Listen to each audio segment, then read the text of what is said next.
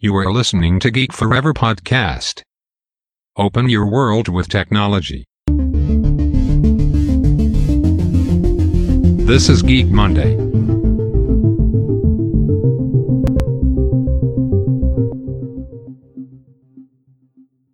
สวัสดีครับ ผมดนทราดนจากดอดนเบาะนะครับ และนี่คือรายการ Geek Monday นะครับ กลับมาอีกครั้งนะครับ ใน EP ที่ 36 นะครับ ต้องบอกว่าตอนนี้เราก้าวมาถึง EP ที่ 36 แล้วนะครับ ซึ่งเป็นเวลาอย่างรวดเร็วมากๆนะครับ ซึ่งผมได้เพิ่งเริ่มทำตัวพอดแคสต์ในรายการ Geek Monday เนี่ยเมื่อปีที่แล้วนี่เองนะครับ ตอนนี้ก็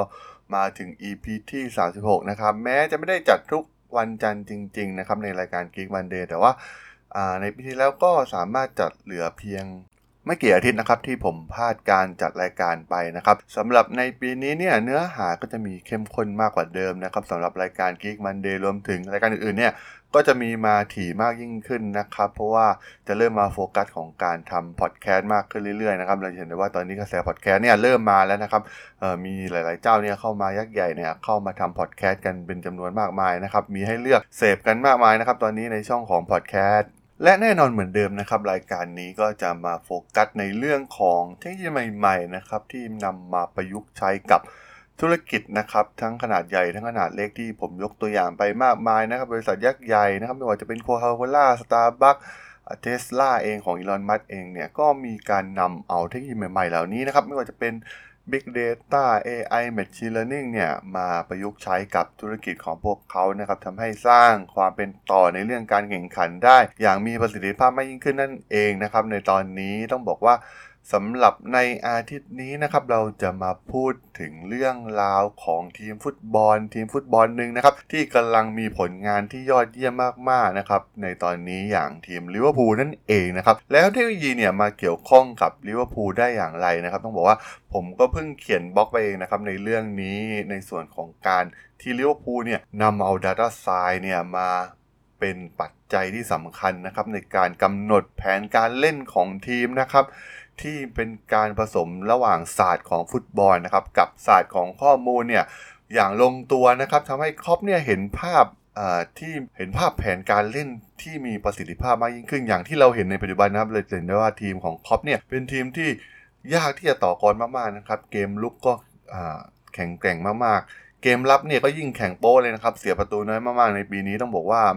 ตัวผมเองเนี่ยก็เป็นแฟนบอลอยู่ด้วยนะครับ ซึ่งเป็นแฟนบอลของทีมอาร์เซนอลนะครับ ตอนนี้ก็ผลงานก็ลุ่มๆดอนๆนะครับเพิ่งเปลี่ยนกุนซือใหม่ก็หวังจะมีอนาคตที่ดีขึ้นเหมือนกันนะครับเหมือนกับลิเวอร์พูลนะครับ แต่ว่าครอปเองเนี่ยก็ไม่ได้สร้างลิเวอร์พูลให้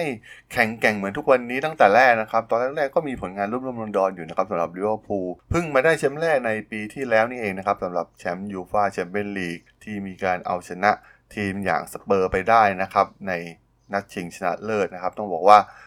ผลงานของลิเวอร์พูลเนี่ยมันดีขึ้นมาเรื่อยๆนะครับแล้วก็การซื้อตัวการจัดตัวต่างๆเนี่ยมันลงตัวขึ้นเรื่อยๆนะครับทำให้ผลงานของทีมเนี่ยติดปีกอย่างที่เราเห็นในตอนนี้นะครับ แทบจะยังไม่แพ้ใครเลยนะครับในฤดูกาลนี้ทำท่าว่าจะทำลายสถิติทีมไร้พ่ายของอาร์เซนอลในปี 2004-2005 แล้วนะครับ ถ้าปีนี้แล้วก็สามารถทำได้อย่างยิ่งใหญ่ด้วยนะครับ ถ้าสามารถ เป็นแชมป์ด้วยแล้วก็สามารถไร้พ่ายแถมยังมีแต้มที่ต้องเรียกว่าตอนนี้เนี่ยมีแต้มให้เก็บอีกเพียบนะครับ เพราะว่าตัวลิเวอร์พูลเนี่ยเสมอเพียงแค่หนึ่งนัดนะครับในครึ่งฤดูกาลแรกกับแมนยูนะครับที่เหลือเก็บชนะรวดนะครับ ซึ่งน้อยทีมนะครับที่จะทำได้ในฟอร์มระดับนี้นะครับ และตัวผมเองนะครับก็ได้ไปเจอบทความหนึ่งของ ที่สโมสรลิเวอร์พูลปล่อยออกมานะครับในเรื่องของการใช้ Data s c i e ของลิเวอร์พูลนะครับมาเป็นปัจจัยที่สำคัญที่ทำให้ลิเวอร์พูลในยุคของคล็อปป์เนี่ยเป็นทีมที่ยากที่จะเอาชนะมากๆนะครับ ซึ่งเป็นการยกตัวอย่างเกมเกมหนึ่งนะครับ เป็นเกมบิ๊กแมตช์ล่าสุดที่ลิเวอร์พูลเจอกับ สเปอร์นะครับในบ้านของสเปอร์ต้องบอกว่าเป็นเกมที่น่าสนใจมากๆนะครับเกมนี้แล้วก็มีสถิติรวมถึงแผนการเล่นที่มีการนำมาประยุกต์จากข้อมูลจาก Data Science อย่างชัดเจนมากๆนะครับในเกมเกมนี้ แต่แน่นอนนะครับมันเนื่องจากว่ามันเป็นการเปิดเผยมาจากเว็บ liverpool.com โดยตรงเนี่ยมันก็คงจะไม่เปิดเผยข้อมูลทั้งหมดนะครับว่าเออพวกเขาทำอะไรกันบ้างนะครับ แต่ว่ามันเป็นตัวอย่างที่น่าสนใจมากๆนะครับในการนำเอา Data s c i เนี่ยมาประยุกต์ใช้กับ เกมของฟุตบอลที่เห็นผลได้อย่างชัดเจนนะครับสำหรับทีมลิเวอร์พูลต้องบอกว่าในเกมนัดนั้นนะครับตลอด 87 นาทีเนี่ยทีมของโจเซ่มูรินโญ่เนี่ยพยายามที่จะทำประตูตีเสมอนะครับหลังจากที่ลิเวอร์พูลได้ประตูออกนำไปก่อนจากโรแบร์โต้ฟีร์มิโน่นะครับแต่ว่าต้องบอกว่ามันเป็นการทำด้วยความสิ้นหวังของโจเซ่มูรินโญ่เลยนะครับ เพราะว่าแทบจะไม่สามารถที่จะเจาะเข้าไปยังแนวรับของลิเวอร์พูลได้เลยนะครับ แม้จะมีโอกาสนะครับ แต่ว่ามันก็ไม่สามารถที่จะทำเป็นประตูได้นะครับ ซึ่งแน่นอนนะครับในเกมเกมนี้เนี่ยมันก็มีอยู่ช่วงเวลาหนึ่งนะครับ ซึ่งช่วงเวลานั้นเนี่ยหลายคนเนี่ยอาจจะไม่ทันได้สังเกตนะครับว่าณช่วงเวลาหนึ่งของเกมที่ลิเวอร์พูลเจอกับสเปอร์ในตอนที่ลิเวอร์พูลนำสเปอร์อยู่เนี่ย ตอนนั้นเนี่ยลิเวอร์พูลก็ต้องการ 3 แต้มนะครับ เพื่อต้องการตอกย้ำชัยชนะนะครับ เพราะว่าอยากหยุดสกอร์ไว้เท่านี้นะครับ ในช่วงท้ายๆเกม ซึ่งลิเวอร์พูลเนี่ยได้ทำการหยุดโมเมนตัมของสเปอร์ลงอย่างเยือกเย็นมากๆนะครับเมื่อทีมสเปอร์เนี่ยพาบอลเข้ามาใกล้เส้นครึ่งสนามเนี่ยทีมของเจอร์เก้นคล็อปป์เนี่ย จะมีการปรับเปลี่ยนรูปแบบการเล่นนะครับ โดยให้ผู้เล่นเนี่ยกระจายตัวเป็นรูปแบบคล้ายๆ บล็อกที่มีลักษณะแคบๆนะครับ แล้วก็เหมือนป้อมปราการนะครับที่คอยดักไว้ตั้งแต่มาถึงเส้นครึ่งสนามนะครับ เมื่อศัตรูเข้ามาถึงเกินครึ่งสนามเนี่ยปราการตัวนี้ก็จะตั้งรับไว้อย่างชัดเจนมากๆนะครับ ซึ่งปราการตรงนี้มันทำให้เกิดอะไรขึ้นนะครับในเกมนั้นทำให้สเปอร์เนี่ยมันสามารถที่จะ ทำได้เพียงแค่เคาะบอลไปมารอบๆกรอบป้อมปราการที่ลิเวอร์พูลได้ตั้งไว้เท่านั้นนะครับ ไม่สามารถเจาะเข้ามายังแผงข้างในได้นะครับ ในเกมนั้นเราจะเห็นได้ว่ามันเป็นเกมที่ลิเวอร์พูลสามารถ control ผลการแข่งขันได้อย่างชัดเจนมากๆในเกมนั้นนะครับ ทั้งที่นำไปแค่ 1 ประตู แต่ว่าเขามั่นใจนะครับว่ายังไงเขาก็ชนะ เพราะว่าสเปอร์ไม่สามารถที่จะมาทำสกอร์ตีเสมอได้นั่นเองนะครับ โดยทางครอปเนี่ยได้ให้ผู้เล่นทั้ง 10 คนของลิเวอร์พูลเนี่ยมีการยืนตำแหน่งอยู่ในตำแหน่งตรงกลางสนามนะครับ โดยมีระยะห่างระหว่างกันเนี่ยไม่ว่าจะเป็นจากด้านหน้าไปด้านหลัง หรือจากด้านข้างหนึ่งไปอีกข้างหนึ่งเนี่ยรวมกันไม่เกิน 20 หลานะครับ ซึ่งแน่นอนนะครับเป็นเรื่องที่น่าประหลาดใจมากนะครับในวิธีการทำงาน และแน่นอนนะครับป้อมปราการนี้ที่ ครอปได้สร้างขึ้นในเกมนี้เนี่ยมันจบลงด้วยชัยชนะอย่างสวยงามของทีมลิเวอร์พูลนั่นเองนะครับที่สเปอร์ไม่สามารถมาตีเสมอได้นะครับแล้วก็ถ้าเราสังเกตจริงๆก็คือในปีนี้นะครับ สิ่งที่ลิเวอร์พูลดีขึ้นอย่างชัดเจนนั่นก็คือเรื่องของเกมรับนั่นเองนะครับ ตอนนี้เนี่ยทีมหงแดงเนี่ยเสียประตูรวมเพียงแค่ 7 ประตูเท่านั้นนะครับ ซึ่งถือว่าน้อยที่สุดในพรีเมียร์ลีกฤดูกาลนี้แล้วนะครับ แล้วก็ การที่เสียประตูน้อยขนาดนี้เนี่ยมันไม่ใช่เรื่องบังเอิญอย่างแน่นอนนะครับมันล้วนเกิดจากความสามารถของทีม แทบจะทั้งสิ้นนะครับ ซึ่งผลงานด้านนี้นะครับมันเป็นตัวอย่างที่มีการแสดงให้เห็นนะครับที่ทาง liverpool.com เนี่ยเอามาแสดงให้เราเห็นนะครับว่า ผลของการใช้ข้อมูลของพวกเขาเนี่ยมันมีประสิทธิภาพอย่างไรนะครับ แน่นอนว่าสโมสรฟุตบอลส่วนใหญ่เนี่ย มันต้องมีแผนกวิเคราะห์ข้อมูลเหล่านี้อยู่แล้วนะครับ แต่ว่าตอนนี้ก็ต้องบอกว่ามันมีน้อยมากนะครับที่ ที่ทีมเหล่านี้เนี่ยจะรวมเอาความรู้ดังกล่าวเนี่ยไปใช้ในการตัดสินใจในเชิงแทคติกระดับสูงนะครับ รวมถึงรูปแบบการเล่นนะครับ ที่เหมือนสิ่งที่ลิเวอร์พูลกำลังทำอยู่ในตอนนี้นั่นเองนะครับ โดยไมเคิลเอ็ดเวิร์ดนะครับผู้อำนวยการด้านกีฬาของสโมสรลิเวอร์พูลในตอนนี้เนี่ย เป็นอดีตนักวิเคราะห์นะครับ ซึ่งก่อนหน้านี้เขาเคยทำงานที่สโมสรอย่างพอร์ตสมัธแล้วก็สเปอร์นะครับ ซึ่งสุดท้ายเนี่ยทำให้เขาได้มีโอกาสมารับตำแหน่งที่แอนฟิลด์ในถิ่นของลิเวอร์พูลนะครับโดยปัจจุบันเนี่ยบทบาทหลักของเขาเนี่ยจะเป็นศูนย์กลางนะครับในการดูแลผลประโยชน์ระยะกลางรวมถึงระยะยาวของสโมสรทุกเรื่องนะครับ รวมถึงการทำให้มั่นใจว่าทุกแผนกเนี่ย ได้รับการจัดการอย่างราบรื่นที่สุดนะครับ ทุกๆแผนกเนี่ยต้องทำงานประสานกันนะครับ ไม่ว่าจะเป็นแผนกด้าน Data ของลิเวอร์พูลรวมถึงแผนกทีมงานที่ฝึกซ้อมที่นำโดยคล็อปป์นั่นเองนะครับ ทุกๆ ส่วนต้องทำงานกันอย่างลงตัวภายใต้การบริหารงานของไมเคิลเอ็ดเวิร์ดนะครับ โดยต้องบอกว่าการเปลี่ยนแปลงของลิเวอร์พูลครั้งสำคัญก็คือการได้ Fenway Sports Group นะครับ ที่เป็นเจ้าของสโมสรลิเวอร์พูลเนี่ยได้ที่ได้เข้ามา take over เนี่ยพวกเขาเนี่ยมีประวัติความเป็นมาที่ไม่ธรรมดาอยู่แล้วนะครับ ในเรื่องของการใช้ข้อมูลกับกีฬานะครับ รวมถึงเรื่องของ Data Science เองก็ตามนะครับ จอห์นเฮนรี่ที่เป็นเจ้าของ Fenway Sports Group เนี่ยเคยไปลงทุนในกีฬาเบสบอลมาก่อนนะครับ ก่อนที่จะมาเข้ามาสู่วงการฟุตบอลอย่างที่เราเห็นในทุกวันนี้นะครับ เขามีชื่อเสียงครั้งสำคัญนะครับในการแต่งตั้งบิลลี่บีนนะครับชายผู้อยู่เบื้องหลังแนวคิดของภาพยนตร์ชื่อดังอย่าง Moneyball นะครับโดยมีการเซ็นสัญญามูลค่ากว่า 12.5 ล้านเหรียญเนี่ยว่าจ้างให้บีนเนี่ยกลายมาเป็นผู้จัดการทั่วไปของทีม Boston Red Sox ในปี 2002 นะครับ ซึ่งหลังจากนั้นเนี่ยก็ถูกรวมควบรวมโดย Fenway Sports Group นะครับ แล้วก็แนวคิดของบีนในเรื่องของ Data นี่เองนี่ยครับที่ทำให้เกิดความแตกต่างอย่างชัดเจนให้กับความสำเร็จของทีม Boston Red Sox นะครับหลังจากที่เขามาดูแลจัดการทีมตั้งแต่ปี 2002 นั่นเองนะครับ ซึ่งผลงานของบิลลี่บีนก่อนหน้านั้นนะครับที่ทำให้กลายมาเป็นหนังอย่าง Moneyball นะครับ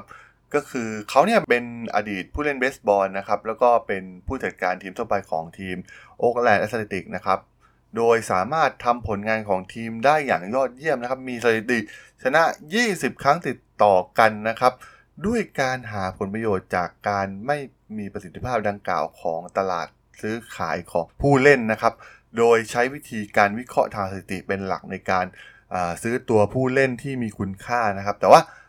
ได้มาในราคาไม่แพงนะครับ ซึ่งแน่นอนนะครับ ตอนนั้นเนี่ยที่เขาทำ Oakland Athletics เนี่ย มันมีงบประมาณอยู่อย่างจำกัดนะครับซึ่งมีเพียงหนึ่งใน 3 ของทีมยักษ์ใหญ่ในขณะนั้นนะครับ แต่ว่าเขาสามารถทำให้ทีมเนี่ยมีประสิทธิภาพการเล่นที่เหนือกว่าทีมยักษ์ใหญ่นะครับ ในลีกเบสบอลของอเมริกาได้นะครับซึ่งตามเนื้อเรื่องจริงๆเนี่ยบิลลี่บีเนี่ยเคยเป็นอดีตผู้เล่นเบสบอลมาก่อนนะครับ แต่ว่า เขาเนี่ยไม่ได้มีความรู้เรื่องสถิติหรือว่าเรื่องข้อมูลใด ๆนะครับ แต่ว่าอาศัยความไว้เนื้อเชื่อใจกับทีมงานที่เป็นนักเศรษฐศาสตร์จาก Yale University นะครับที่ชื่อว่าปีเตอร์แบรนด์นะครับซึ่งในหนังเนี่ยมีการกล่าวชื่อถึงปีเตอร์แบรนด์นะครับแต่ว่าความจริงแล้วเนี่ยตัวตนจริงๆของปีเตอร์แบรนด์เนี่ยคือนักวิเคราะห์ที่มีชื่อว่าพอลดีโพเดสตานะครับที่มาจาก Harvard University นะครับซึ่ง ตัวพอลเองเนี่ยไม่อยากให้มีการอ้างชื่อตนเองอยู่ในภาพยนตร์นะครับ โดยเขาเนี่ยเป็นคนหลักนะครับในการนำเอาเครื่องมือทางสถิตินะครับ อย่างเรื่องของทฤษฎีความน่าจะเป็นนะครับ แล้วก็หลักการทางเศรษฐมิตินะครับมาใช้วิเคราะห์ความเหมาะสมนะครับ ระหว่างราคาค่าตัวของนักกีฬากับตำแหน่งที่นักกีฬาสามารถที่จะเข้ากับทีมได้นั่นเองนะครับ ซึ่งทำให้ ตัวบิลลี่บีนเนี่ยสามารถนำทีม Oakland Athletics เนี่ยสร้างผลงานได้อย่างโดดเด่นมากๆนะครับในปี 2002 นั่นเองนะครับสำหรับทีมงานของทีมลิเวอร์พูลเองนะครับที่นำมาประยุกต์ใช้กับวงการฟุตบอลนั่นก็คือเอียนเกรแฮมนะครับซึ่งเป็นผู้อำนวยการฝ่ายวิจัยของทีมลิเวอร์พูลนะครับโดยเขาเนี่ยได้รับปริญญาเอกในสาขาฟิสิกส์ เชิงทฤษฎีนะครับ แล้วก็มีความเชื่อนะครับในการประเมินผู้เล่น แล้วก็แนวโน้มที่มีความกว้างขวางขึ้นนะครับในวงการกีฬาโดย มีการคำนวณผ่านตัวเลขที่มีความซับซ้อนสูงทางคณิตศาสตร์นั่นเองนะครับ โดยการพัฒนาเรื่องดังกล่าวกับวงการฟุตบอลเนี่ยสามารถทำได้นะครับเมื่อมีการวิเคราะห์รายละเอียดในระดับเชิงลึกด้วยภาพกราฟิกนะครับ ซึ่งภาพกราฟิกเหล่านี้เนี่ยทำให้เกิดรูปแบบข้อมูลที่เฉพาะเจาะจงในการทำความเข้าใจกับสิ่งที่แสดงให้เห็นว่าเป็นพื้นที่การครอบครองบอลของทีมนะครับ โดยตัวอย่างก็คือทีมลิเวอร์พูลนั่นเองนะครับ ส่วนอีกเจ้าหน้าที่อีกคนหนึ่งนะครับที่มีบทบาทที่สำคัญก็คือทิมวาสเก็ตต์นะครับเป็นนักดาราศาสตร์ฟิสิกส์นะครับรวมถึงวิลสเปียร์แมนนะครับ ที่ได้ปริญญาเอกด้านปรัชญานะครับ ที่มากลายมาเป็นทีมสมาชิกของทีม Data Science ในทีมลิเวอร์พูลนะครับ โดยทั้งสองเนี่ยได้พูดต่อสาธารณะเกี่ยวกับแนวคิดของการควบคุมพื้นที่การครอบครองบอลทีมของทีมลิเวอร์พูลเนี่ยด้วยตัวอย่างข้อมูลกราฟิกที่ใช้ในการจับภาพแนวคิดดังกล่าวนะครับ ซึ่งตัวอย่างภาพเนี่ยก็สามารถไปดูได้ในบล็อกที่ผมโพสต์ไปเมื่อวันเสาร์นะครับ โดยในภาพกราฟิกเนี่ยจะเป็นผังทั้งสนามของทีมลิเวอร์พูลนะครับ โดยแบ่งเป็น 2 สีก็คือส่วนของสีแดง แล้วก็ส่วนของสีฟ้านะครับ โดย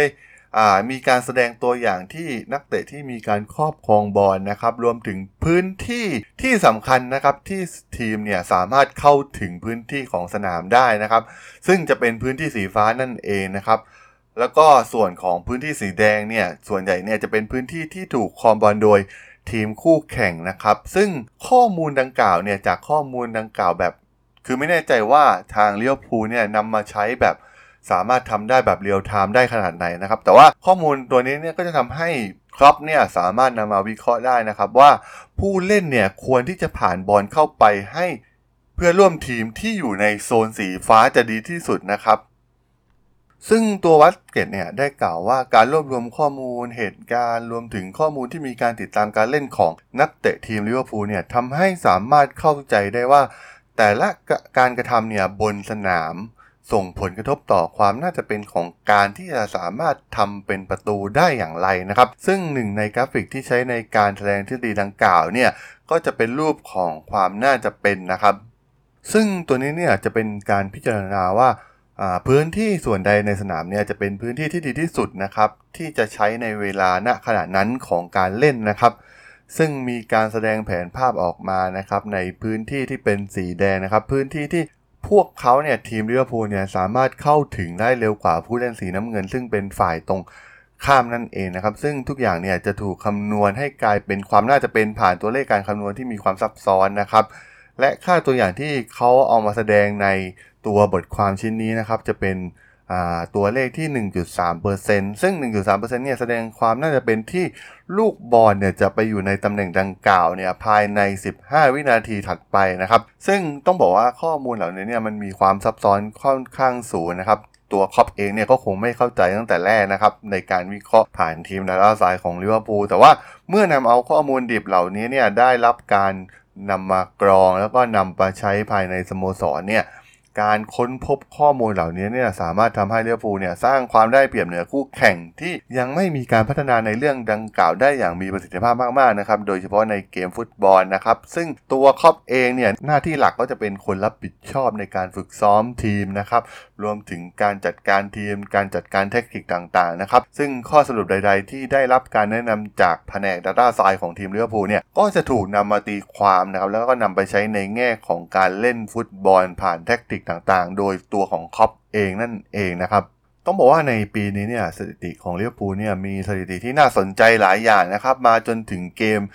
กับสเปอร์ในนัดนี้นะครับลิเวอร์พูลเนี่ยถูกยิงเข้ากรอบเพียงแค่ 55 ครั้งเท่านั้นนะครับในพรีเมียร์ลีกในฤดูกาลนี้นะครับ ซึ่งดีกว่าอันดับ 2 อย่างเชลซีที่ถูกยิงเข้ากรอบ 65 ครั้งนะครับ ส่วนแมนเชสเตอร์ซิตี้เนี่ยตามมาเป็นอันดับ 3 ที่ 70 ครั้งนะครับ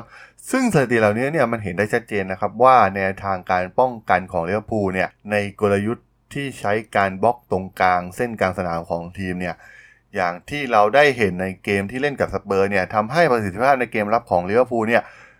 มีประสิทธิภาพมาก ๆ เลยนะครับ ในฤดูกาลนี้ ในส่วนของฝั่งเกมรุกเนี่ย ทั้งเทรนต์อเล็กซานเดอร์อาร์โนลด์รวมถึงแอนดี้โรเบิร์ตสันเนี่ย มีการใช้งานการผ่านบอลแบบ cross สนามมากยิ่งขึ้นนะครับ ซึ่งต้องบอกว่าการกระทำรูปแบบนี้เนี่ยค่อนข้างแปลกใหม่นะครับสำหรับเกมฟุตบอลในยุคนี้ แต่ว่ามันก็มีเหตุผลรองรับเพียงพอนะครับว่าการกระทำเหล่านี้เนี่ยเกิดจากแนวคิดของการจัดการพื้นที่การครอบครองบอลนั่นเองนะครับ เพราะว่าตัวอเล็กซานเดอร์อาร์โนลด์เนี่ยซึ่งเคยเผชิญหน้ากับสเปอร์ที่แอนฟิลด์ในช่วงต้นฤดูกาลเนี่ยมีสถิติการผ่านบอลผ่านบอลของเขาในเกมแรกเนี่ยเป็นเส้นทะแยงมุมสูงมากๆนะครับ ซึ่งต้องบอกว่า การผ่านบอลในลักษณะนี้เนี่ยอาจจะได้รับคำสั่งโดยตรงจากครอปอย่างจงใจผ่านการวิเคราะห์ผ่าน Data สายทีมมานั่นเองนะครับ ส่วนในเรื่องของกองกลางของเลี้ยวภูเนี่ยได้รับการวิพากษ์วิจารณ์มาอย่างยาวนานนะครับ ว่าขาดความคิดสร้างสรรค์นะครับ แต่ว่า จะเกิดอะไรขึ้นนะครับ ถ้าใช้ข้อมูลการจัดการพื้นที่การครอบครองบอลเนี่ยผ่าน Data s c i e n นะครับแน่นอนนะครับ ความเสี่ยงในการครอบครองบอลเนี่ยส่วนใหญ่จะอยู่ในแถบด้านหลังนะครับในกองหลังในขณะที่กองกลางของทีมเนี่ยครอปมุ่งเน้นไปที่การรักษาวินัยในการเล่นนะครับแล้วก็มุ่งเน้นไปที่การรักษาสมดุลของทีมเป็นหลักนะครับ แล้วก็ เป็นไปได้นะครับว่าแผนก Data s c i e n ของเลี้ยวภูเนี่ยได้ค้นพบจุดศูนย์กลางของสนามที่สำคัญที่สุดในการป้องกันนะครับ ดังนั้นในปีนี้เราจะเห็นผู้เล่นอย่างจอร์แดนเฮนเดอร์สันรวมถึงไวนัลดุมนะครับมักจะเล่นบอลแบบ play safe อยู่เสมอนะครับ ซึ่งไม่มีการเล่นแบบเสี่ยงนะครับในปีนี้ ในทางกลับกันเนี่ยในพื้นที่แนวรุกด้านในทั้งด้านขวาและซ้ายนะครับที่นำโดยซาดิโอมาเน่รวมถึงโมฮาเหม็ดซาลาห์เนี่ย รวมถึงช่องว่างตรงกลางหลังแนวรับคู่แข่งเนี่ยมีโอกาสสูงนะครับที่ได้จะได้รับการวิเคราะห์ว่าเป็นพื้นที่ที่มีประสิทธิภาพมากที่สุดในการใช้การโจมตีของทีมเลือดพูนะครับดังที่เราเห็นในปีนี้นะครับซึ่งแน่นอนนะครับมาถึงตอนนี้เนี่ยก็ไม่มีใครรู้หรอกนะครับว่าทีมเลือดพูเนี่ยได้ค้นพบสุดยอดความลักจากดาราไซมากน้อยเพียงใดนะครับที่ได้ส่งผลให้ทีมเนี่ยมีฟอร์มที่แข็งแกร่งอย่างที่เราได้เห็นในปัจจุบันนี้นะครับแต่ว่า เมื่อพิจารณาจากผลงานของพวกเขาจริงๆนะครับ ที่พวกเขาสามารถคว้าแชมป์สโมสรโลกรวมถึงคว้าแชมป์ยูฟ่าแชมเปี้ยนลีกในปีที่แล้ว แล้วก็มีการพ่ายแพ้ในการแข่งขันพรีเมียร์ลีกเพียงแค่นัดเดียวนะครับ ตั้งแต่เดือนพฤษภาคมปี 2018 นั่นก็คือการพ่ายแพ้ให้กับแมนซิตี้เนี่ย มันก็เป็นไปได้สูงมาก ๆ นะครับ ที่ข้อได้เปรียบที่ได้รับจาก Data Science เนี่ย จะส่งผลอย่างมากต่อทีมลิเวอร์พูลในยุคของคล็อปป์อย่างที่เราได้เห็นกันในทุกวันนี้นั่นเองนะครับ ซึ่งเราก็ได้เห็นการเปลี่ยนแปลงของลิเวอร์พูลเนี่ย มันเริ่มได้เห็นผลชัดเจนตั้งแต่การเข้ามาเทคโอเวอร์สโมสรของจอห์นเฮนรี่นะครับ ซึ่งมันมีความสัมพันธ์อย่างมากนะครับ กับเรื่องของกีฬาเก่าๆ ที่เขาเคยทำทีมเบสบอลอย่างบอสตันเรดซอกซ์ประสบความสำเร็จนะครับ โดยใช้พื้นฐานจากการใช้ข้อมูลนั่นเองนะครับ โดยผลงานการที่ไปจ้างบิลลี่บีนมาจัดการในเรื่องข้อมูลเนี่ยก็ทำให้ตัวบอสตันเรดซอกซ์เนี่ยประสบความสำเร็จได้ เช่นเดียวกันนะครับที่ลิเวอร์พูลนะครับเขาก็ต้องเห็นในลักษณะเดียวกันนะครับว่าข้อมูลเหล่านี้เนี่ยมันมีความสำคัญนะครับรวมถึงศาสตร์ใหม่ๆอย่าง Data s c i e n เนี่ยมันก็เป็นสิ่งสำคัญนะครับในการ เป็นปัจจัยชี้ขาดอย่างหนึ่งนะครับในการยกระดับความสามารถของทีมลิเวอร์พูลให้แข็งแกร่งขึ้นมานะครับทำให้ตัวจอห์นเฮนรี่เองก็ทำการลงทุนในส่วนนี้เป็นอย่างมากนะครับ แล้วก็ได้มือดีมาช่วยเหลืองานในด้านนี้นะครับ มาประสานงานมาผสมผสานระหว่างศาสตร์ของเกมฟุตบอลนะครับ กับศาสตร์ของข้อมูลเนี่ยให้มีความลงตัวนะครับ รวมถึงความสามารถ ของครอปนะครับต้องบอกว่าเป็นกุนซือที่มากความสามารถมากๆ แล้วก็ตอนนี้ก็พวกเขาเนี่ยก็กำลังแสดงให้โลกเห็นนะครับว่าข้อมูลเนี่ยมันสำคัญเพียงใดนะครับกับเกมฟุตบอล มันไม่ใช่แค่เรื่องของธุรกิจเท่านั้นนะครับ แม้กระทั่งกีฬาข้อมูลก็เป็นสิ่งสำคัญนะครับศาสตร์ใหม่ ๆ อย่างตัว Data Science ที่มีอาจจะมีการใช้ Machine Learning หรือว่า Big Data เนี่ยก็สุดท้ายเนี่ยมันก็อาจจะทำให้พวกเขาประสบความสำเร็จ แล้วก็ ยากที่จะมีคู่แข่งมาต่อกรนะครับ และที่สำคัญความสำเร็จแบบนี้นะครับ มันอาจจะอยู่กับลิเวอร์พูไปอีกนานแสนนานเลยทีเดียวนั่นเองนะครับผมสำหรับใน EP นี้นะครับใน EP ที่ 36 เนี่ย ผมก็จะขอจบไว้เพียงเท่านี้นะครับ ในเรื่องของ Data Science กับ Liverpool เราจะเห็นได้ชัดเจนนะครับ ว่าเทคโนโลยีใหม่ๆเนี่ยมันไม่ใช่มีผลเพียงเฉพาะเรื่องของธุรกิจเพียงอย่างเดียวเท่านั้นนะครับ เรื่องของกีฬาก็มีความสำคัญมากๆครับในอเมริกาเนี่ยแน่นอนนะครับเรื่องราวเหล่านี้เนี่ยนำมาประยุกต์ใช้กันเป็นเรื่องปกติเป็นอ่าเป็นเรื่องปกติมากๆแล้วนะครับไม่ว่ากีฬาอย่างเบสบอลบาสเกตบอลหรือว่าอ่าอเมริกันฟุตบอลเองก็ตามนะครับ เราจะเห็นข้อมูลสถิติต่างๆมากมายนะครับ ที่พวกโค้ชหรือว่าทีมนักวิจัยทางด้านข้อมูลเนี่ยนำมาใช้นะครับ แต่ตอนนี้นะครับในเรื่องอย่างกีฬาที่มีความคลาสสิก แล้วก็มีความยอดนิยมอย่างฟุตบอลเนี่ยเรื่องของ Data Science เนี่ยมันกำลังเข้ามานะครับ ซึ่งมันเข้ามาแล้วก็มันมีความสำคัญมากๆอย่างที่เห็นในอ่าพอดแคสต์ในชุดนี้นะครับสำหรับเพื่อนๆที่สนใจข้อมูลด้านนี้นะครับ เรื่องเทคโนโลยีใหม่ๆ กับธุรกิจใหม่ๆนะครับ สามารถติดตามได้ทาง Geek Forever Podcast นะครับ ตอนนี้ก็มีในแพลตฟอร์มหลักอย่าง Podbean Google Podcast Google Podcast Apple Podcast Spotify รวมถึง YouTube นะครับ ที่ผมจะทำการอัปโหลดให้ในทุกๆ คลิปอยู่แล้วนะครับ ถ้ายังไงก็ฝาก Follow ฝากกด Subscribe กันด้วยแล้วกันนะครับสำหรับใน EP นี้ผมก็ต้องขอลาไปก่อนนะครับ เจอกันใหม่ EP หน้าครับ สวัสดีครับผม